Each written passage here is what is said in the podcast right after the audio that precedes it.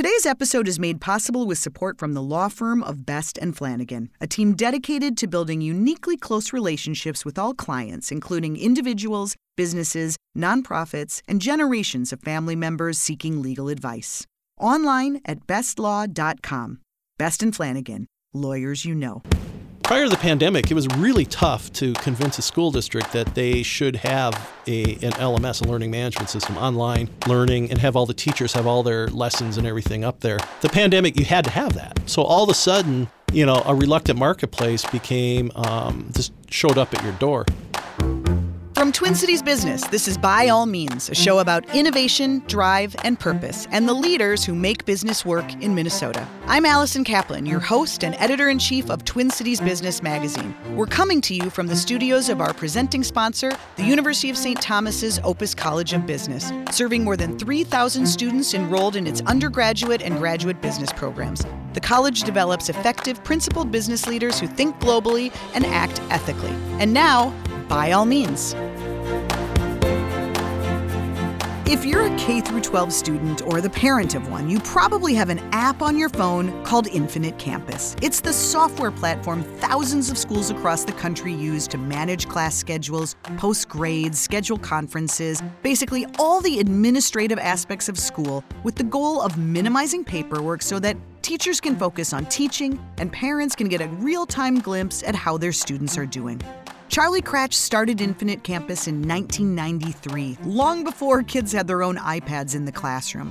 As his vision evolved, the company grew and grew.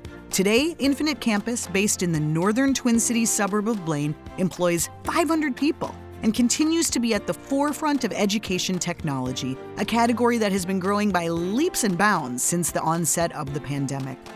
Like most successful entrepreneurs, Charlie was driven by curiosity and purpose and his own life experience as the child of educators. And he was a kid who didn't really like school.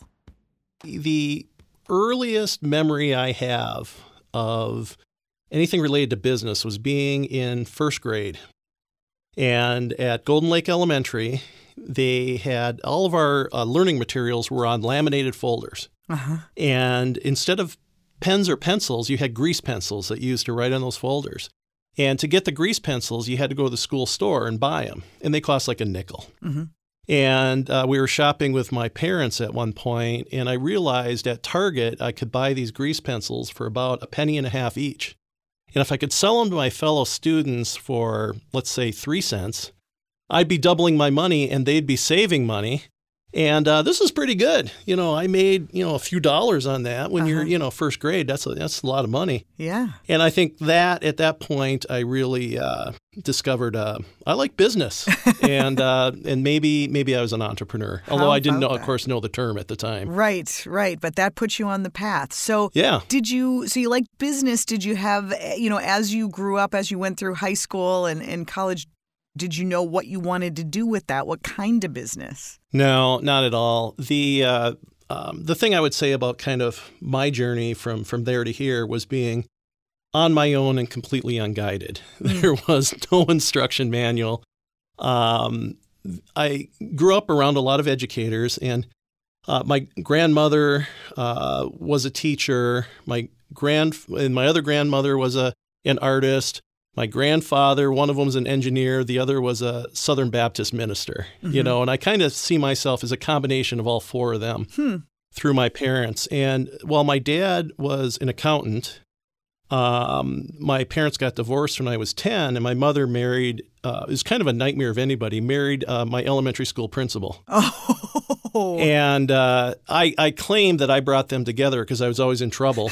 and uh, she would have to come and pick me up, and that's probably how the whole thing started. So uh, there really wasn't a, a chosen path. It was just always, and this is kind of I talk to a lot of colleges and universities and their entrepreneurship programs, and I'm, I'm always amazed that I, I don't understand how you can learn to be an entrepreneur. From my standpoint, I think you're either born to be one or not, hmm. and it's a mentality of seeing opportunity and willing to take risk to go after that. Mm-hmm.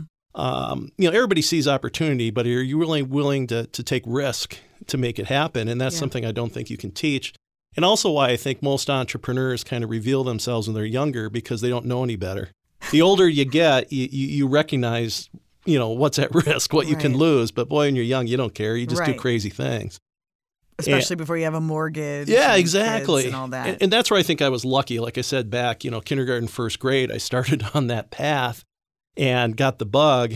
And then um, throughout school, uh, I was doing a lot of different ventures like that, you know, elementary, high school, and so on. And uh, I had a number of jobs. Um, you know, it, it was kind of that, you know, everybody knows that kid.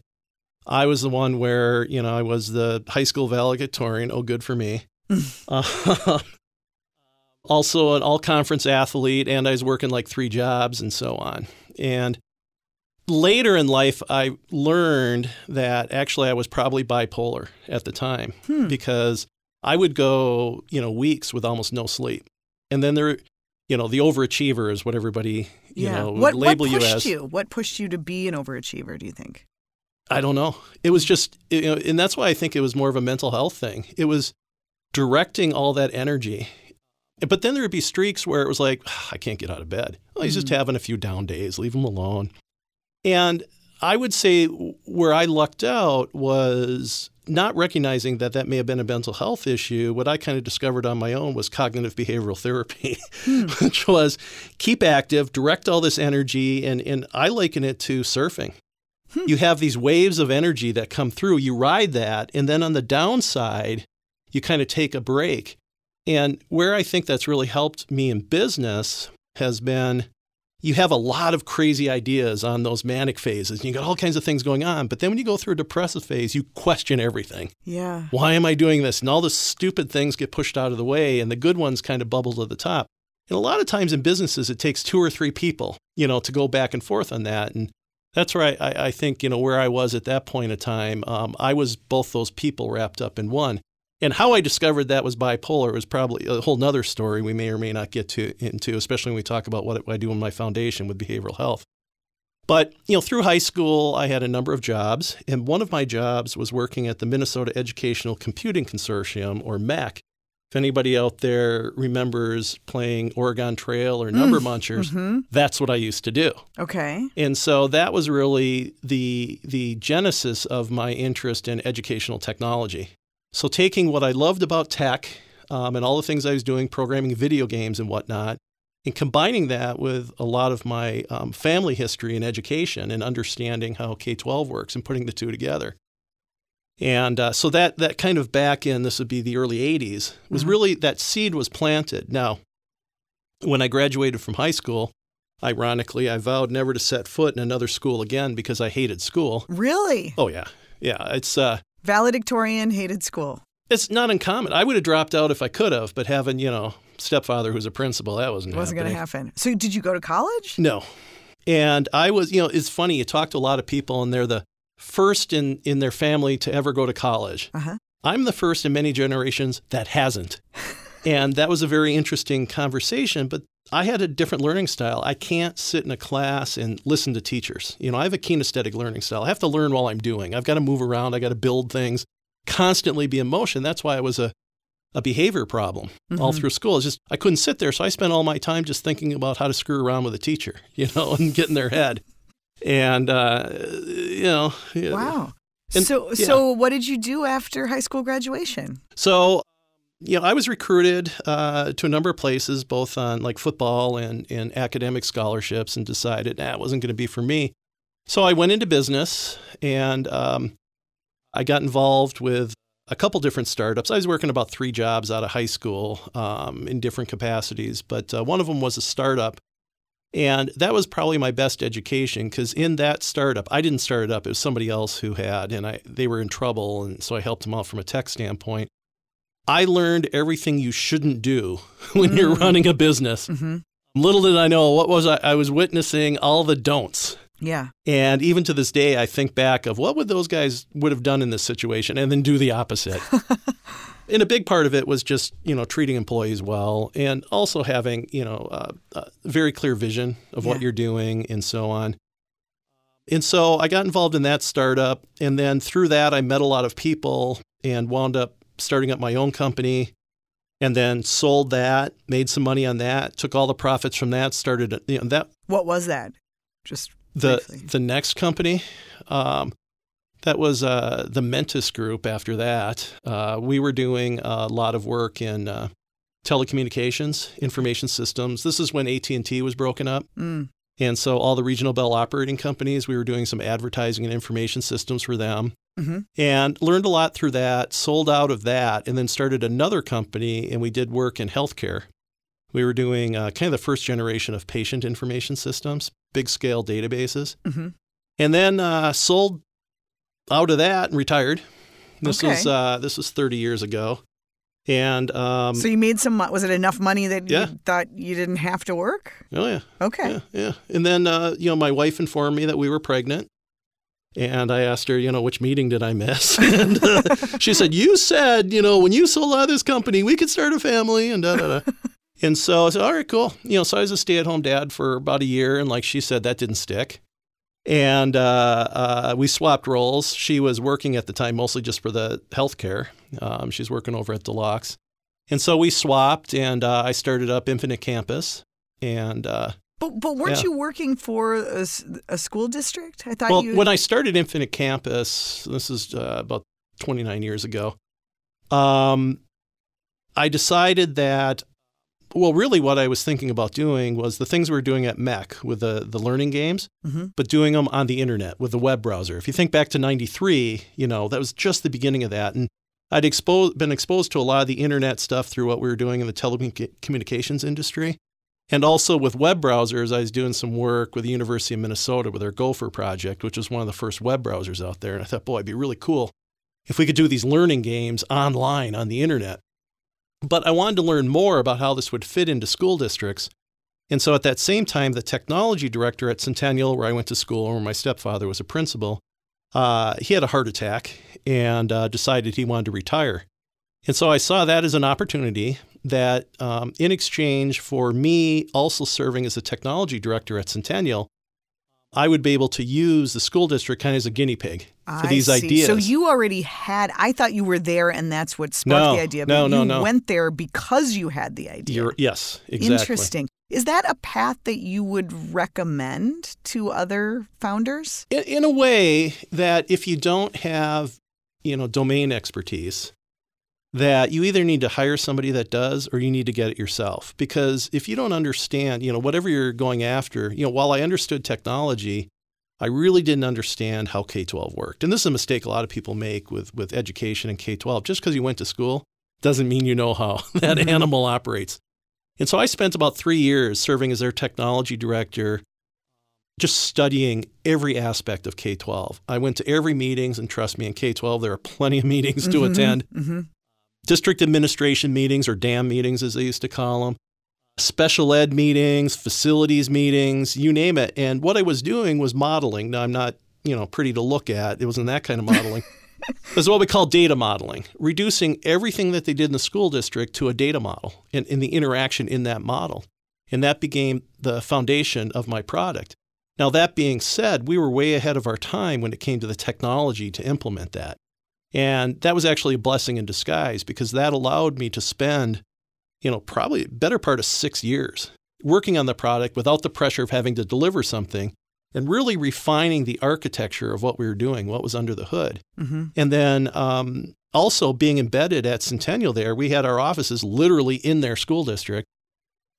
You're surrounded by customers. And so when they have a problem, you don't just get an email or a phone call. They show up at your desk, hmm very angry, you know, and that really focuses you on what needs to be done. And then with Infinite Campus, I had enough money to fund it all myself. hmm And that, you know, again was fortuitous because I've been able to maintain control and ownership of the company for all these years.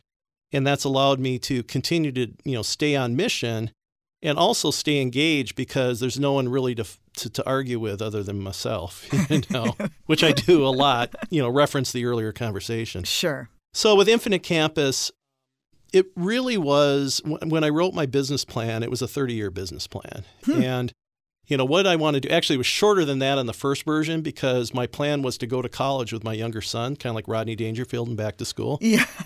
And when he went to college, he told me in no uncertain words he didn't want me anywhere around him. So what a surprise. Yeah, Yeah, I had to stick with the company. How about that? But long term, it was really to make a difference, to transform K 12 education, to create, you know, to change K 12 into a system that I would have wanted to go to school at. hmm. And we're continuing to work on that. But a lot of it has to do with personalization, differentiated learning, and those kind of things. And, and that's been the goal. And so, from a company standpoint, yeah, we make money, but we reinvest all that money in our product and in our vision and in our employees.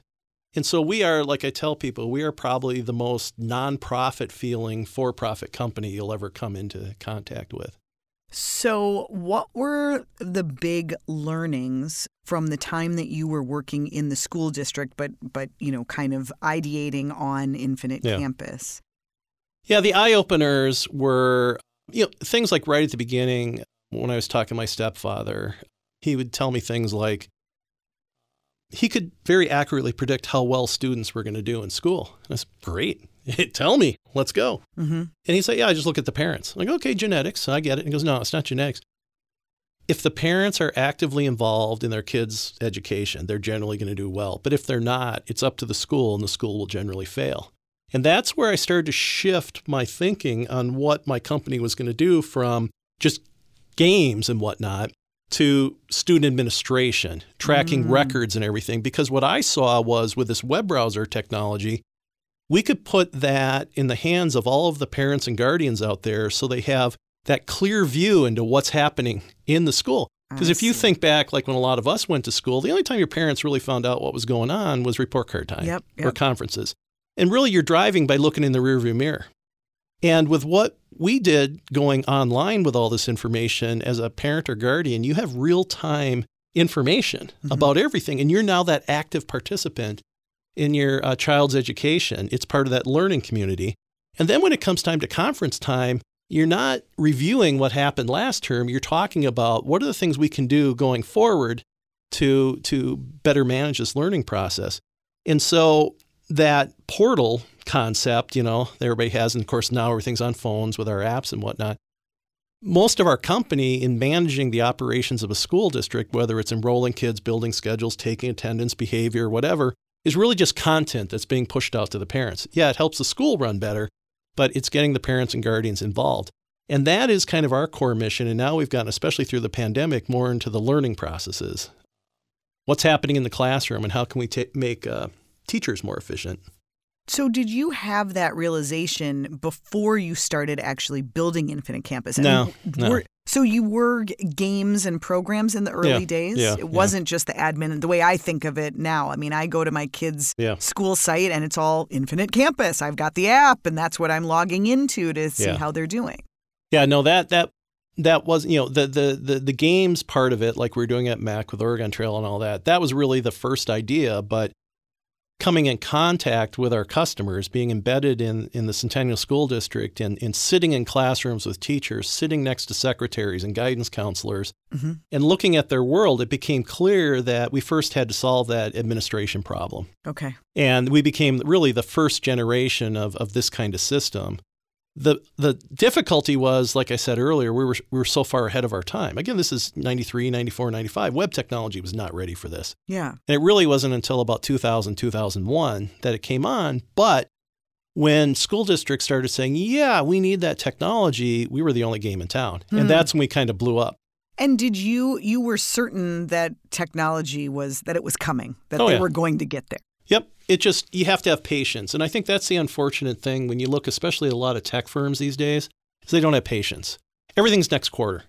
You know, we're going to invest millions and millions of dollars and we're going to make this go within the year or we're going to blow it up. hmm And I'm more old school where y- y- it takes time to do things right. And um, that, like I said, that was the the advantage I had by keeping control of the company and having money to invest. That not only could we do things the way I wanted to do it, but we could take our time and do it right. hmm And so, especially it was about maybe 15 years ago, we really popped up on the radar nationally. And people talked about this overnight success, you know, Mm. and I would laugh. It's like overnight. Yeah. let me let me tell you the history of this. I mean, you know, this is, this is taking a lot of time to cook this thing, but yeah, How complicated was, I mean, building your software, setting up this system, how complex was that? Was that the challenge or was it getting the school districts to actually buy in? Yeah, that's a yeah, it's about 50-50. Uh, 50% is really struggling with the technology, especially in the early days of, of the internet. I mean, today there's tools to do everything, but Mm-hmm. boy, you go back 20, 30 years, we had to invent everything. Like what? Give me an example. Um, our pricing model. Software, you know, prior to 2000 was always sold as an asset. And uh, so you pay a lot of money up front and then you pay like 20% maintenance ongoing. Mhm. Well, one of the things I understood is schools didn't have money to spend like that. And so, being a tech director, what I saw was our capital budget, where you buy computers or fix the roof or whatever, that always was tough to get anything out of the capital budget. You know, do you buy new software or do you fix the roof? You fix the roof. But the operating budget, that's what nobody looked at. Hmm. And if you could figure out how to bury yourself in the operating budget, you get that money forever. And so what I started doing was I charged a per student per year rate for our product. So it was lower than that initial price, but if you went out about three to five years, that was the break even. But everything after that, we were making money. Mhm. And well, today that's called software as a service. Mhm. Everybody does that. Well, I was doing that back, you know, in 94 out of necessity just to figure out how to get money. So we had to invent that pricing model. Okay. Another problem we had was districts didn't have the ability to, the technical ability to maintain their own web servers to run this. So I decided I was going to have my web servers when I started at Centennial, and I could run other school districts like North St. Paul and everybody else from Centennial. Because who cares? It's on the web, right? hmm Well, now that's, you know, we all talk about AWS and web hosting. Yeah, we were doing that back in the 90s. And so that tech side, you know, we were inventing a lot of things and, and, and getting a lot of things right. And then the other side, about the other half of the, the challenge was the education side, like you're talking about. Solving problems that educators have, working with teachers, you know, simple things like, uh, you know, like I said, back when we went to school, uh, all the teachers' grades and attendance were in their red book. hmm And when you put that online, everybody can see that red book all the time. Teachers don't like, or they didn't like that. And so what we did was I would bribe usually one teacher per grade level per department to use my online grade book. And the way I bribed them is they get a brand new computer, Oh, you know, out of you know the district's technology budget. yeah. Because what I knew, and, and the, the, the, deal was they get that new computer, but they would use my online grade book. And then what I knew what would happen is the next parent teacher conference, and you could watch it, you know, in the cafeteria with all the tables. The the teacher the parents went to first was a teacher who was online because mm. the parents wanted to have that conversation. And then they would go to the next teacher and say, Why why aren't your grades online? And that parental pressure brought the rest of the teachers online. Wow. And you just stood there saying, aha, it's Yeah. working. Yeah, it it's took, it- working. yeah, it took like about a year to a year and a half, but we got all the teachers on. That's amazing. So you just, you know, you, you, you figure that kind of stuff out. And again, that's more the uh, kind of entrepreneurship side of it. You just see the problem, you try to figure out a way to fix it. So you started with your own school district. At a certain point, I imagine you did step away from that technology director role. Yeah, there was an overlap. And so we started expanding across the state. And so uh, local school districts like uh, Spring Lake Park and North St. Paul, Eden Prairie, and so on started jumping on. Mhm. I had good In in the 90s? In Yeah. The, okay. Yeah, and this would be the mid 90s. And and that was mostly just serving as technology director. I had met and had relationships with the other technology directors. And so we would talk about this and it got to the point like, yeah, I think we'll uh, we'll try that out. And then I started branching out statewide. A lot of the outstate districts started coming on. And then like in 2001, St. Paul Public Schools Mm. went on with our product. So that was our first kind of big urban district.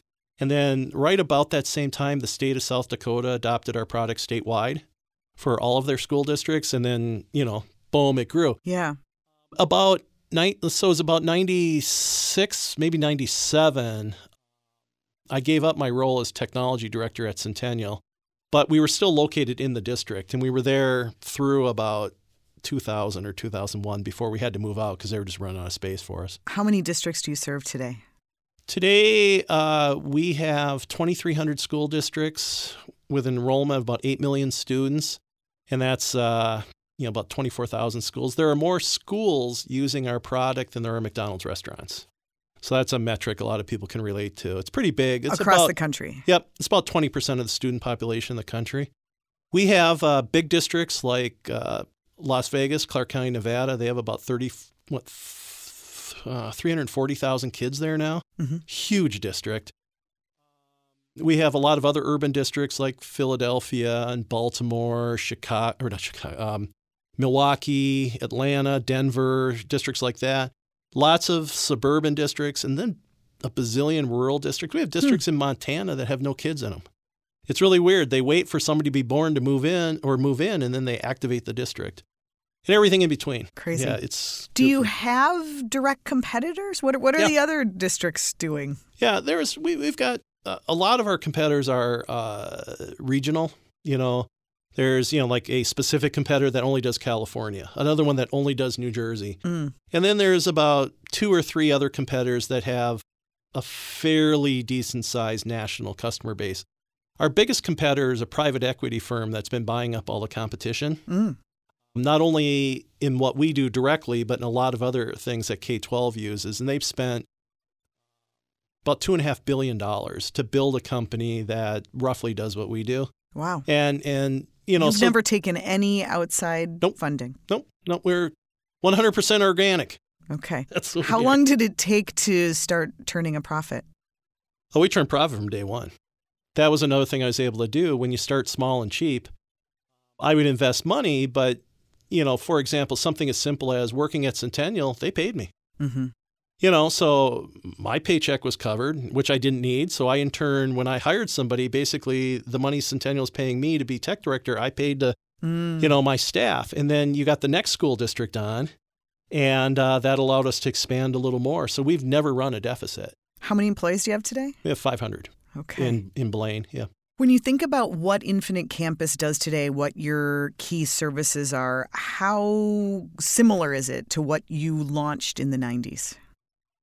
Yeah, not even close. I mean, it is.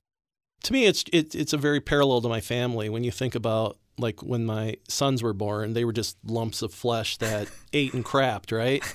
that was kind of the initial company, and then they grow, they get their own personalities, and you know that was kind of us in the late '90s, and then the teen years, which was kind of us in you know probably about 2008, you know, and then. Uh, where we are right now, uh, the company's all grown up and kind of moved on, just like my boys out of college and off doing their own thing.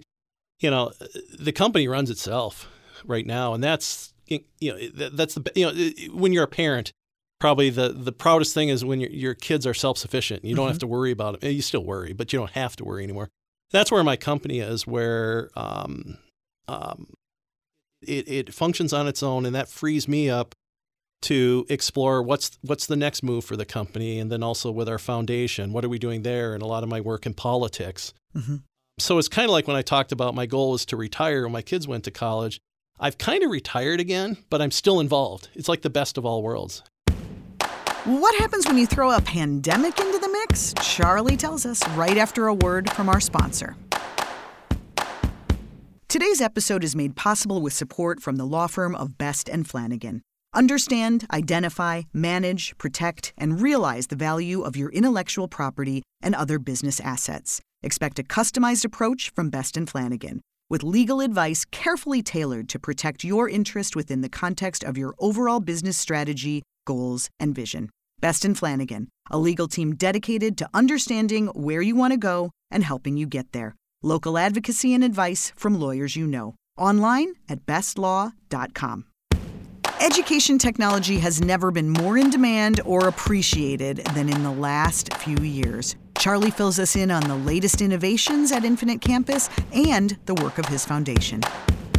Our core product, as we refer to it, is our student information system. That is streamlining educational processes, enrolling kids, building schedules, taking attendance, you know, grading, transcripts. That's our core business.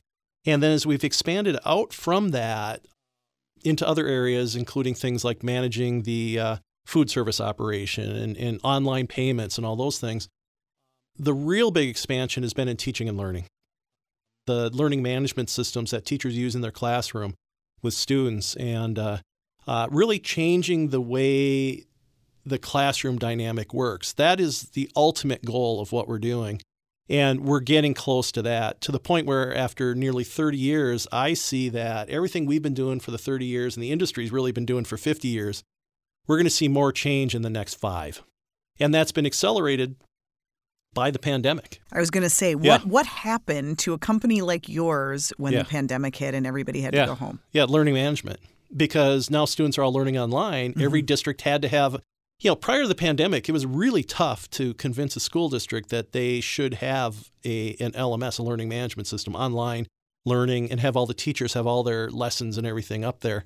The pandemic, you had to have that. So all of a sudden, you know, a reluctant marketplace became um, just showed up at your door. Now, that being said, with all the federal money that was dumped in, there were a lot of companies kind of carpetbagging, just coming in and dumping product into the market. But that's nice because when all that federal money runs out and the districts have to renew, they're not going to have enough money themselves. And we're, we're there. You know, we're, we're a fraction of the price because it's integrated we're already starting to see that boom happen. And so it's kind of that that really third big boom within our company. And and we're expanding quite rapidly. We're expanding our operation in Blaine. We're hiring anybody that shows up. you know, it's a it's a process. What would you say is the biggest need right now? In, I mean, it seems like education has a lot of needs, uh, K through 12. But what do you see as as the biggest need that perhaps technology could help to solve? Right. Well, I- I think what it is, a lot of the K 12 model in the past really relied on high quality teachers.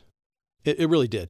And you can think, you know, most people, when you think of your K 12 experience, you can always think of those great, you know, maybe that one or two teachers that were really inspiring and awesome, the super teachers. A lot of mediocre teachers, and then, you know, a few that really shouldn't have been in the profession. Well, what we've seen now during the pandemic is a lot of those quality teachers have retired. The teachers, the great teachers who would have normally replaced them, aren't going into the field. And so, what I see the role of technology being is taking an average teacher and making them great. Hmm. And there are ways you can do that. How? Well, one is information, knowing the kid. That if you have good information about the student, what their likes and dislikes are, and also if you have all the different learning objects, the different learning experiences the kids can do available, but instead of the teacher having to create those or find those, the computer can recommend them. And so, you know, taking a lot of the tasks that a teacher would normally do, creating lesson plans, grading papers, and all those things, they don't have to do that anymore giving them the time to focus on their relationship with a student. And then changing the way, you know, if you think of, um, you know, like especially middle school and high school, you know, you would switch classes every 45 minutes or an hour. Mhm. So a teacher would come in contact with 150 to 200 kids. You can't learn about the kids. Well, with technology now, we can change the way the bell schedules and other things work. So you can spend more time, more quality time with the kids and have more flexibility and not when the bell rings, everything's done. You can get rid of the bells. You know, and it becomes a lot more like we see in the workplace where you schedule time as needed, you know, and it's not as, as, as rigid. And that technology can help that. The administrative technology, the, you know, again, the, the learning systems for the teachers, and then, of course, increased parent and guardian involvement. Um, Mhm. And we saw during the pandemic through data, there's kind of four quadrants when you think about it. If you were if you were a white kid in an affluent family, not free or reduced lunch, you actually did better during the pandemic than you did prior. Hmm. If you are And, and that's because why? you were basically homeschooled. Mm-hmm. And it goes right back to what I was saying about the first thing my stepfather said when I got into this. And, you know, a lot of people listening to this are probably more affluent than average, and they probably during the pandemic were working from home and their kids were home with them. Mm-hmm. They were homeschooling their kids. And that attention, the kids will do better. Sure. So that's quadrant one. That's quadrant. That's a good story. If you were white and lower socioeconomic status, so basically on free or reduced lunch, you did about the same Mhm. before and after the pandemic, or before and during. If you were minority, non-white, and affluent, not free reduced lunch, you did about the same. But if you were in that fourth quadrant, if you were especially black and low socioeconomic status, you got boned. I mean, it was just, you just see the numbers drop off. And the best example is Philadelphia. When the pandemic hit, about 20 to 25% of the students in Philadelphia disappeared. Hmm. They, and we had a check in function in our product. All you had to do every day online was say, I'm here.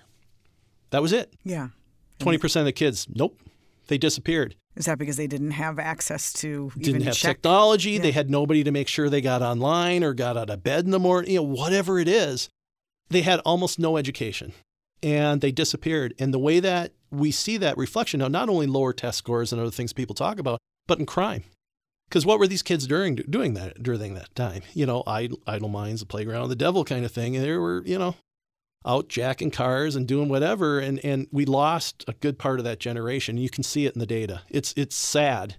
But using that as a cautionary tale looking forward, those relationships are important. And so technology, not using technology to isolate people like happened during the pandemic, you know, teaching via Zoom and all that is, is garbage. It doesn't work.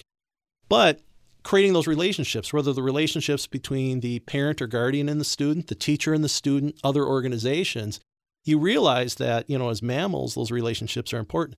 By the way, the same thing we've seen um, in our business. Um, we have a very good kind of corporate culture, the way that we work at our company up in Blaine, nice offices, all the benefits and whatnot.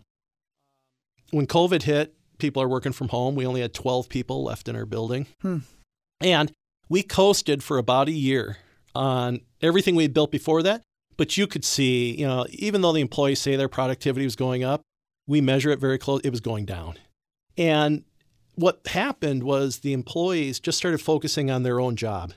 Here's what I got to do to get through this day because I got my kids here, I got all these other problems, whatnot. And when we've now we've got everybody back in the office, we've had them back in the office all year. Was, was that a request or an order? Uh, more the latter than the former. Okay. I mean, we had a number of employees quit. I mean, we also did a vaccine mandate, you know, which wasn't popular, but we're self insured. And uh, you get COVID and show up in the hospital, it costs us $16,000. And so just economic, get a vaccine, get a shot. To the point where we've now put a clinic in our office. We have our own doctors and everything starting in October. Hmm. But yes, it, you're required to come to the office work now. We have some flexibility with offsite work, but it's it's work first at the office with teams. And what you started to see was people getting back together. They start it was less of me and more of we again. Mm. Thinking about because when you're at home, you might have a, a Zoom call with the other people in your work group, but you're not, you know, if you're a developer, you're not talking to support people. You're not talking to facilities and things. You get back in our office and, you know, we've got an on-site restaurant, people eat together and whatnot. People start talking with each other. They're, it, it becomes more of we now. You start to see the bigger picture. And that is our competitive advantage against these much bigger, much better funded companies is we're much more efficient and, and also mission driven. Mm-hmm. Will you ever sell this company? No, no. And that is something we I've had offers forever. You know, I'll have uh, private equity people come to me and say, "Why don't you want to be a billionaire?" I said, "Well, if my company's worth that much, I already am." you know, so you know, happy me. Yeah. But that would change everything because now it's profit driven. Mm-hmm. And all the decisions are made for different reasons. And I'm good. Don't worry about me. I got plenty of money. I got, you know, I'm doing all right. I'm not missing any meals. And the uh, so I have a, uh, a trust set up, and um, all of my stock is owned by the trust. And so um, I'm pretty sure someday I'll probably die, although we'll see how that goes.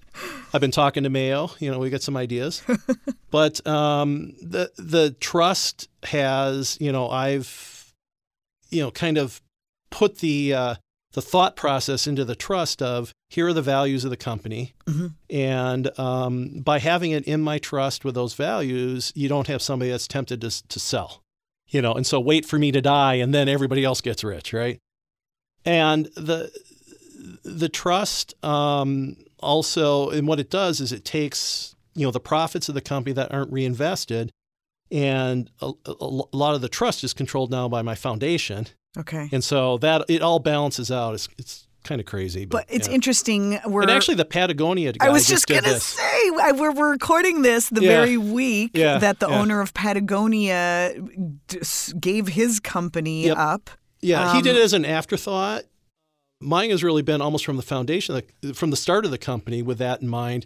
And so it was interesting. My uh, one of my too many financial advisors had just texted me I think it was last night when that story came out. He says, "This is kind of what we put together for you." And I said, "Yeah, yeah, it's a good Yeah, idea, isn't it?" He, he wants the company to be about solving Yeah. climate issues, Yeah. just like you want. How, how do you define your mission and values? Well, it's a what's evolved into, and I talk about it as a three-legged stool of of kind of um, preserving our way of life. The uh, the first leg is transforming K-12 education, and that's what Infinite Campus Incorporated does. We are uh, streamlining educational processes, promoting stakeho- stakeholder collaboration. That's the parents getting involved, and also personalizing learning.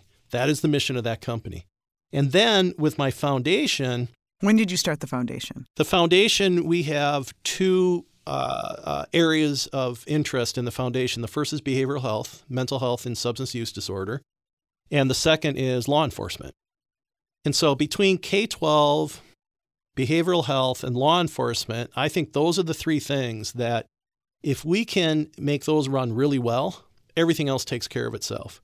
That, and you think about in school, um, if you do poorly in school, your rest of your life is pretty tough, and generally you're going to end up in prison. you know. Um, also, most behavioral health issues, mental health and substance use disorder, start in your teens. And if we don't recognize and help treat those in school, you're going to go to prison. You know, largest uh, mental health and substance use disorder provider in the state of Minnesota is the criminal justice system. People don't realize that, but yeah, and it's not very efficient. So working to change that as well. So all these pieces work together.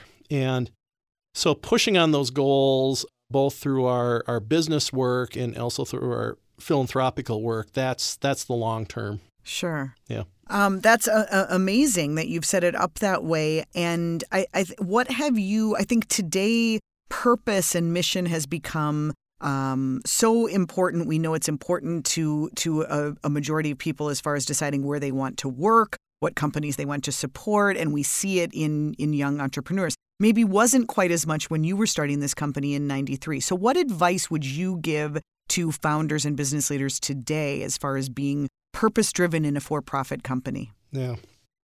Well, I think, you know, especially when you're talking to uh, younger folks, it's it's a whole lot better if you can find something you're interested in doing. That whenever somebody says, "Hey, you know, I'm an entrepreneur and I want to be rich," I'm like, "You're not going to be." I mean, you've already you've already missed the boat on that. That you've at least from my perspective, you've got to find something you really enjoy because there's going to you know it, it's going to be aggravating, you know, and you've got to stick with it. And you're going to be losing money and you probably fail two or three times before you succeed. But if you enjoy what you're doing and you're passionate about it, it can pull you through out of that. And if you're lucky enough to find yourself in that position, you're going to be, you know, one of the winners in this world. That being said, um, you know, there's a lot of people who who work for for large corporations, and they will leave that company and, and have a startup of their own, which is another avenue. You've gone out and you've learned on somebody else's dime, and and you can go out and do it. The, the cautionary tale always is when you were working in that big company, you had a huge structure around you. you know, you had marketing, you had legal, you had all this. When you start up, all you've got is you. And that's why I tend to look at, you know, the more successful entrepreneurs, at least I've come in contact with it, I know in different industries and whatnot. You know, I remember back, I was, I think it was like fourth grade. We had a, uh, my neighbor was my teacher, and uh, we had a, a, a unit I don't know if it was civics or whatever, but they introduced this concept of the Renaissance man, the jack of all trades, master of none. And to this day, that just it rang a bell. It's like I'm not a specialist. I'm not really good at it. I'm not great at anything. I'm kind of good at everything. Hmm. And a lot of entrepreneurs that I run into that are successful, they have that same kind of thing where they're not specifically an engineer or a lawyer or any of this. They kind of have an understanding of everything. And then what they can do is form that vision and find people who they can plug in to do the different aspects of it. And so that's always my recommendation is if you're if you're starting off from scratch, you know, and you're a young kid, what are you interested in? Go find a job in that world, learn about it, but then have your off ramp ready because kind of to your point, you start to get older and you have a family and a mortgage, it's tough to get back out of that. Yeah. You know, so you got to start young. But the flip side of it is for the, you know, the people in their 40s or whatnot is if you're able to amass a lot of cash and whatnot, are you willing to risk all that? And, you know, I find that I was just talking to somebody the other day, it was before the market tanked again. They're going, God, you know, my portfolio is really great. Um, I'm thinking about leaving and starting a company. I said, Great. How much you got saved? They told me how much. I said, So you're ready to spend all that? Well, no, I don't think I have to spend any of it. Mhm. That's my that's my safety net. Mhm. I'm going to go out and raise money from other people. And that's the first thing I say is, you know, uh, I invest in other businesses. I know a lot of investors. If you're not willing to put your own money in, why would anybody else put money in? Hmm. You've got to be willing, and that's the entrepreneur side of it. Take that risk. If you're not willing to put your money at risk first and put your family and friends' money at risk, that's a whole different thing. Yeah. Yeah. Yeah, interesting. Yeah. Um, when you think about um, young Charlie, Charlie in elementary school who was getting in trouble, Yeah. would a school system with infinite campus as it is today have helped? You said that that was, you know, that was kind of your goal. Yeah, yeah. You know, I would have been, I would have been better served by probably a lot of the charter schools that are out there.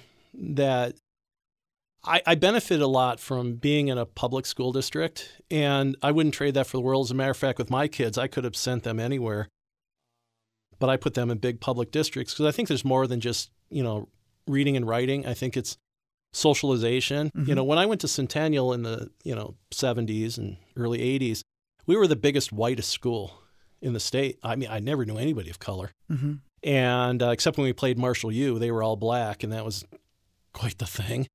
And then when I got out into the real world after high school, you know, I realized, God, you know, there's a lot of different perspectives on yeah, things. Yeah. And I think that's part of education that we don't see. And so, like with my kids going to big, diverse public school districts, they learn that and they've got a completely different outlook in life. And I think that's important.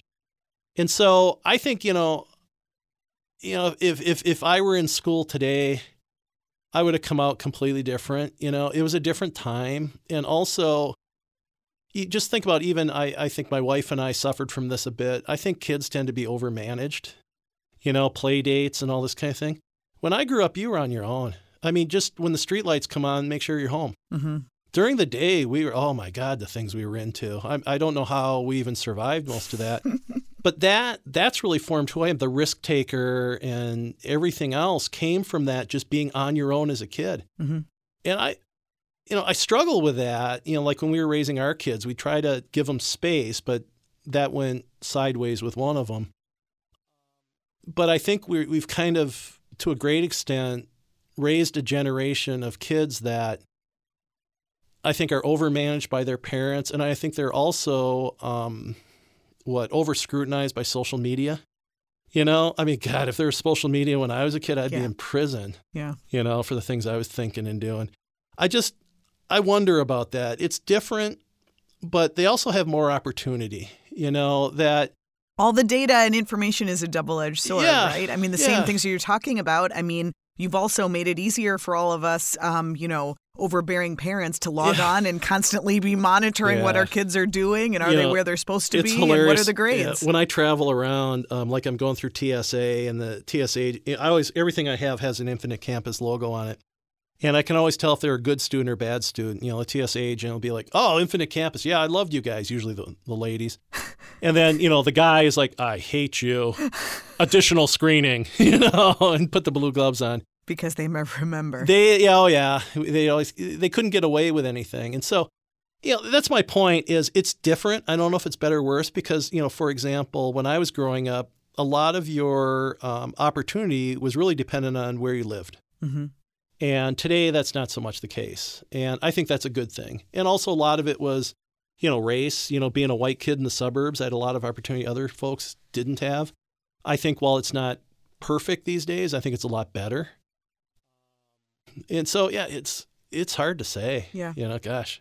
Do you you you mentioned that you're sort of semi-retired but still going in, still involved. Do you have a succession plan as far as leadership goes? Yeah. Given that you have a very clear vision of what you want to happen with this company You know, even after you leave. That's funny. We had an offsite this fall up at Madden's, and that was one of the uh, issues we were dealing with. We have I have uh, chiefs. You know, we don't have president, vice president, and all that, there's me, and then I have seven chiefs. Chief, uh, you know, CFO, uh, the, the the chief marketing, whatever, whatever, whatever. And we had two of seven chiefs now retire after the pandemic. Mm. So that's a pretty big turnover at the top, and we never really had a plan for that because we didn't have to. They were with us almost from the start. And so we have been talking about succession planning, and that's tough. And what we've begun to do now that we're a bigger company is we've kind of created a program. It's interesting, like you've heard of the quiet quitting, Mm-hmm. And um, yeah, I've got my own opinions on that. But um, what we've realized is what we've been doing is kind of quiet promoting. Hmm. Is that the people who in, in in their job and especially with managers who do more than they're assigned to, we see that. Mm-hmm.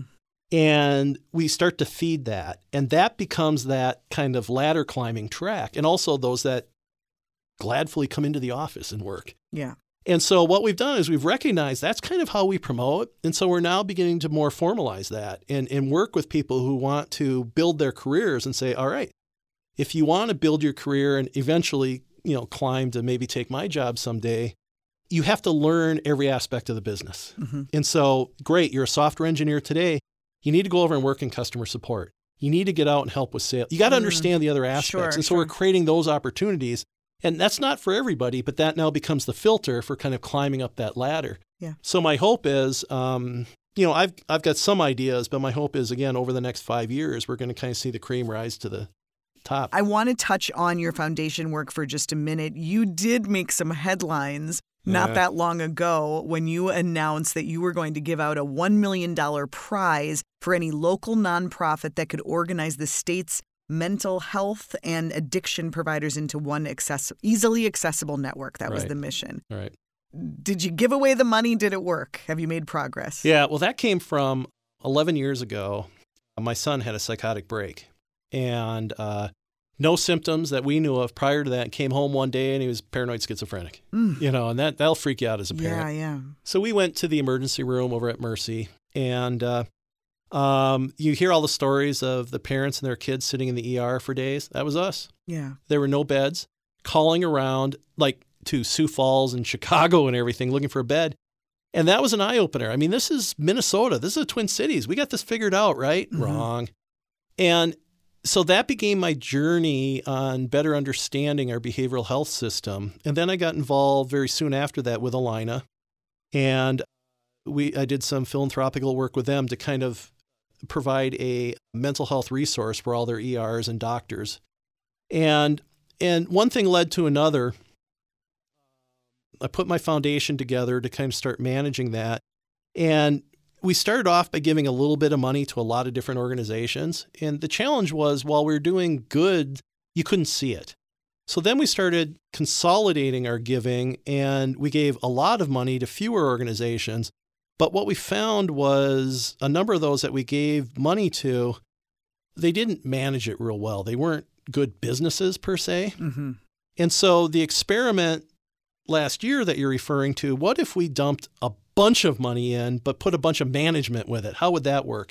So we made this announcement, you know, and the idea of the uh, the network prize was creating a resource that regular people like us, if you've got mental health or addiction problems, how do you find resources that Mhm. can help you?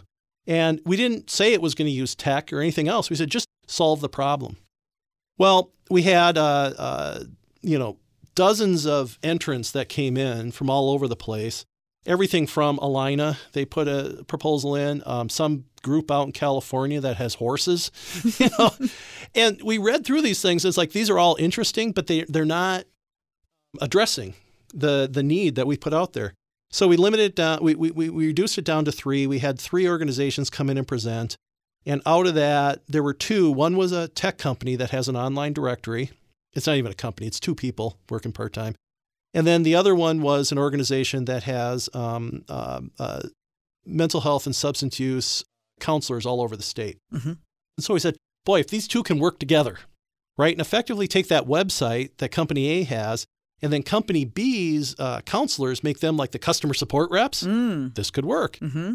So we started working with them, and it became clear that that tech company was not interested in real. They just wanted more money for their little tech platform.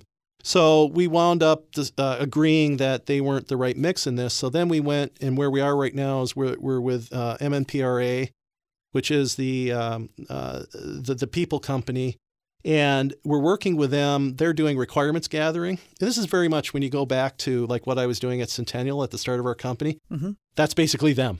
you know, Wow. They understand it. They're putting all these requirements together. We're looking at commercial off the shelf software. Either we're going to pay for a bunch of licenses or maybe develop a new platform. We'll see. And that's kind of the next probably three months is going to be in that process. So, and, so not as been, easy to give away the money as you thought it was going to be. Yeah, tell me about it. and also, what you learn is you can't like with a million dollars, you can't just write a million dollar check because you'll you'll just it'll go away. And so what we've been doing is, in addition to uh, funding their work on this, you know, basically with progress payments and deliverables, kind of like you do if you're investing in an early stage company, you don't just give them $10 million and say, go. You say, look, at I've got this pool of money. Now you have to meet milestones to tap into it. That's what we're doing. And uh, it's going well. It I don't know that it's taking longer than I would have thought, but it's just different than I would have thought. Hmm. But we are getting a lot of positive stuff. And another thing we've done is we've decided to focus initially on Anoka County. Anoka County, by the way, has the highest, uh, has actually the second highest of any county in the state of opioid overdose rate, only second to Hennepin, which is a much bigger population. So on a per capita basis, Anoka County is a disaster. So we're starting there. And then if we can show that this works and figure out how it happens, I do a lot of work with the, the governor and the legislature and whatnot. And we've been kind of priming the uh, rails for this. If we can show something works in Anoka County, what we hope to do then is expand it across the state of Minnesota with the help of uh, DHS and the Department of Health and other the legislature and so on. Amazing. But we'll see. Just like I piloted at Centennial to figure it out, that's kind of Anoka County right now. Hmm. And we'll see where it goes from there. Absolutely. But there's no lack of money on it. Money is not the object on this. But yeah. again, you don't want, you know, like with business, you don't want to just throw money at things because then you get stupid. Right. So right. it's working so far, yeah. Lots of learnings. Um, last bit of advice you've given some great advice for, for entrepreneurs and, and innovators. W- what about for parents? Parents who maybe have your app or they haven't opened it and they're intimidated. what, what should what should parents of school age kids be doing right now? Well, like I said, them? the you know the biggest predictor in a student's success is just being involved, and it's you don't need to be a uh, a dragon mom or a helicopter parent. As a matter of fact, usually what I recommend is when you're using our app, you have you know about everything that's happening to your kid in school. Don't don't beat them over the head with it. You know, don't every day they come home. Ah, I see you got a B on your paper. You know, whatever. Just you know, it, it, I, don't, I don't think my son will listen to this. For one of my kids, you know, I put a tracker in his car but you never tell them the tracker's in the car, right? Right? Or that you're tracking their phone. You yeah. got to just keep that on the DL, you know? Yeah. And that's the same thing with a lot of our information. Is just use it as a guide mm-hmm. to work with your kids, you know? It, you know that they haven't turned their paper in. Don't don't say, "Hey, I see your," t-, you know. Do you need any help with that paper? Are you done with it? You know, just it's being a parent. Mm-hmm. It's having that additional tool. That's the way to do it. Yeah. Uh, and then what we also notice is uh, I've seen online, like TikToks, when uh, high school kids graduate now, in the graduation ceremony, what they'll do is, you know, they get their diploma, they put their tassel on the other side of their cap, and then they delete the Infinite Campus app from their phone. it's hilarious. This is like a thing. Yeah. Wow. Yeah. Quite a legacy. Yeah, I guess. well, Charlie, it's amazing what yeah. you have built and uh, continue to do. Thank you so much for sharing your story. Cool. Yeah, appreciate appreciate having me on. Well, so much to think about, so many great takeaways from Charlie's experience as an entrepreneur. I am still thinking about what he was saying about how we're going to see more change in the next five years and coming out of the pandemic than we did in probably the last 20. For more perspective on the relationship of technology and education, let's go back to the classroom with the University of St. Thomas Opus College of Business, where Lisa Abendroth is the academic director for business in a digital world. Lisa, you spend all of your time thinking about this whole uh, education and technology. What do you see happening right now, especially coming out of the pandemic? I, I see just a, a, lot of potential for more student centered learning, um, being able to use technology to personalize learning, to democratize learning, to make the interactions with the professor much more uniquely human So taking away some of the work and broadening some things through technology so that the, the teachers and the educators that are face to face with students, even if it's through Zoom, you're still face to face, can really be much more on that human and whole student approach to learning. So you have kind of a, a positive view of technology. You're not burnt out from all the the zooming and all of the distance learning. Um, I think there's a difference between technology and zooming and distance learning. I would say z- zooming and distance learning definitely is exhausting. Yeah. But I think there's just so much more potential from technology to get into things. So when I talk about personalizing learning, if you think about Zoom, I don't really think about it being the spot for one-way communications. I think of there's so much technology that can help with that. I think of Zoom as being the, the time for, you know, one to one or one to many really interacting with other people. But if I if I step back to think about what technology can do, if we think about an, an unbox for a moment, personalized learning, what if we could, when we're talking about whatever the topic happens to be, if it's math or language or you know science, what if we could really use technology to find content that is relevant and context appropriate for the student and get them more engaged and passionate about the topic? So you could think about in Minnesota, it might be farming or mining uh, but it might be, you know, getting students involved in sustainable development goals. Mm. So, so letting the the technology kind of opens up worlds beyond the classroom. Yes, yes. So there's this model called the the four A's model to think about what where value lies from a user, or in this case, a student and family perspective. And technology just provides so much access to information for us and the ability to really customize and personalize it you know so think about being able to curate content so that the students in your class might be learning about the same concepts but with different context or what's relevant to them. Or being able to go at their own speed uh, using their own learning style. Or if you bring in english as a second language to get prompts and content that is both culturally relevant and language you know assistance with the language as is appropriate. Hmm. I think with that kind of work, you can start to get much more engagement and passion out of students.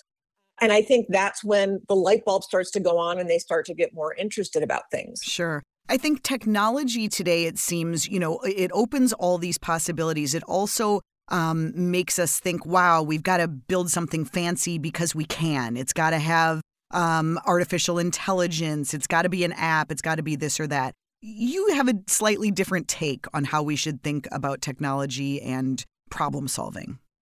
Yeah, and I if if you go back to if I think about access for a moment, I think about technology just providing that access in the same way if we go back gosh 20 25 years I'm bad on my time there, but when Amazon came into play with bookstores, mm-hmm. think about now if you live in rural America, what all you can have delivered to your doorstep that you never had access to before. Mm-hmm. And technology makes that possible. And the algorithms in there help to say, here's the things we think you might want, or maybe you want to reorder, you know, on a regular basis. If you think about, you know, using technology to democratize learning by giving you access to the, you know, the best lecturers on the topic and that doesn't mean who's the smartest, it's who's the best at conveying the information to students and getting them involved or bringing in more diverse content. So, okay, so we want to do virtual reality, or maybe it's because we don't can't invest in headsets. It's just you know extended reality mm-hmm. and now you can take people to places around the world or places in the human body or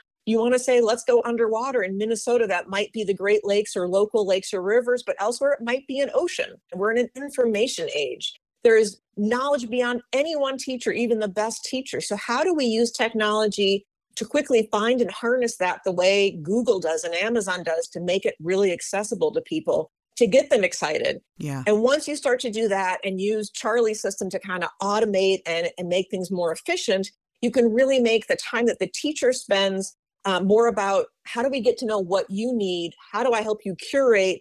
How do I, you know, help you develop curiosity? How do I help you develop creativity? How do I coach you through the problems you're facing? How do we work on empathy? You're thinking about the problem and then how you can use technology to solve it versus yeah. just thinking about what you can do with technology. Yeah. I love yeah. that. I love yeah. that. Great advice. And I think that's so relevant to, to many innovators out there who are thinking about new ways to, to use technology and lots of lots of problems we need to solve in the classroom, that's for sure. Yes, there are.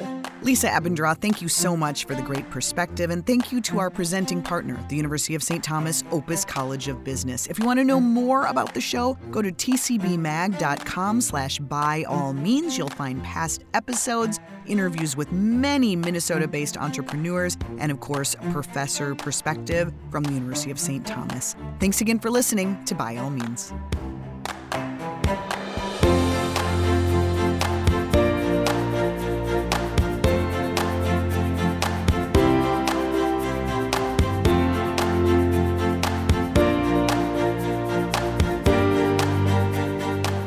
Takes teamwork to make By All Means, and we've got some all stars. Thanks to our audio engineer, Tom Ferlitti. Digital support is Ricky Hannigan and Dan Nepo. Thanks to the University of St. Thomas Opus College of Business and Schulze School of Entrepreneurship, especially Associate Dean Laura Dunham for all their support. Our theme music is by Songfinch. Thank you for listening to By All Means.